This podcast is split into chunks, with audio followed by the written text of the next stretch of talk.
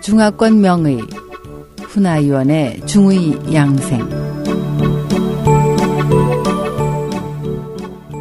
안녕하세요. SOH 청취자 여러분.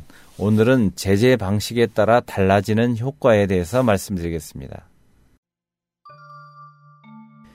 양방에서 약을 제조할 때 다양한 제재 방법으로 제조합니다.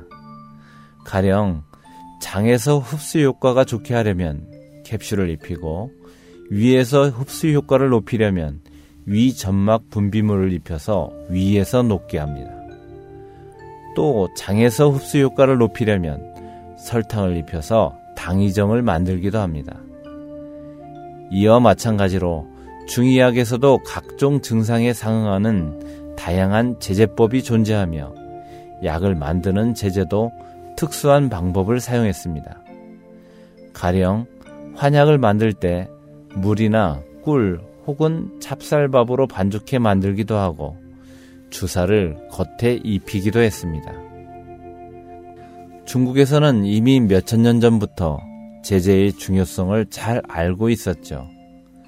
본초 강목 제1권에 약의 성질에 따라 마땅히 환으로 만들 것, 가루인 산으로 만들 것과 물로 삶을 것, 술로 담글 것, 기름으로 고를 만들 것 및 두 가지를 동시에 사용할 것, 또 탕으로 다리거나 술로 담글 수 없는 것이 있는데 약의 성질을 따르되 도를 넘으면 안 된다라는 말이 있습니다.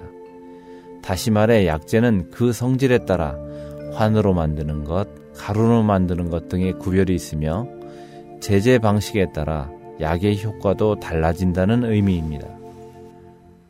남조 양나라 때의 도사 도홍경은 병의 종류에 따라 환으로 복용하는 약, 가루로 복용하는 약, 탕으로 복용하는 약, 술에 담가 먹는 약, 고를 만들어 먹는 약 및 몇 가지 방식을 겸해 먹는 약이 있다고 했습니다.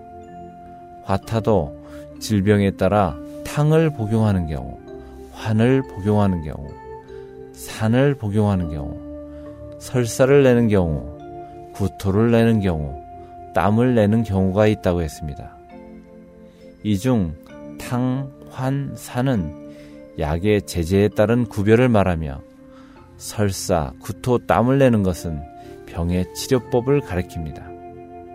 한의학에서는 특히 설사시키는 하, 구토를 내는 토, 땀을 내는 한을 중시했으며 사기를 제거하는 세 가지 주요 치료법으로 보았습니다. 그리고 탕제는 장부를 씻어내고 경락을 소통하며 음양을 조화시키는 작용이 있습니다. 그러나 탕약은 효과를 내는 속도가 매우 빠른 까닭에 잘못 사용하면 장부를 손상시킬 수 있습니다. 금원 사대가의 한 사람이자 보토파 시조인 이동원은 병을 치료할 때 중초인 소화기 계통을 아주 중시했습니다. 그는 탕은 탕으로 큰 병을 제거하는 데 쓰는 것이다 라고 했습니다.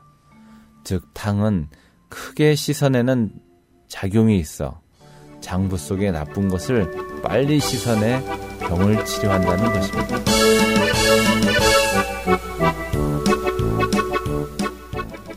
SOH 청취자 여러분, 안녕히 계십시오.